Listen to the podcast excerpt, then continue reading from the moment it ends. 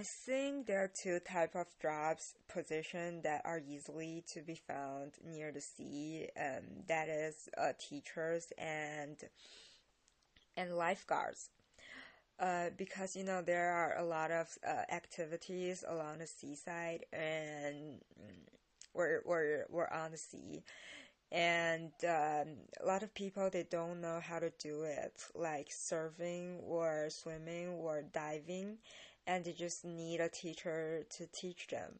And also a lot of people they're not you know they're not familiar with this stuff. And if they're trying them trying those activities alone and they just need somebody to protect them if they they are drowning or something. So that's like a lifeguard is necessary.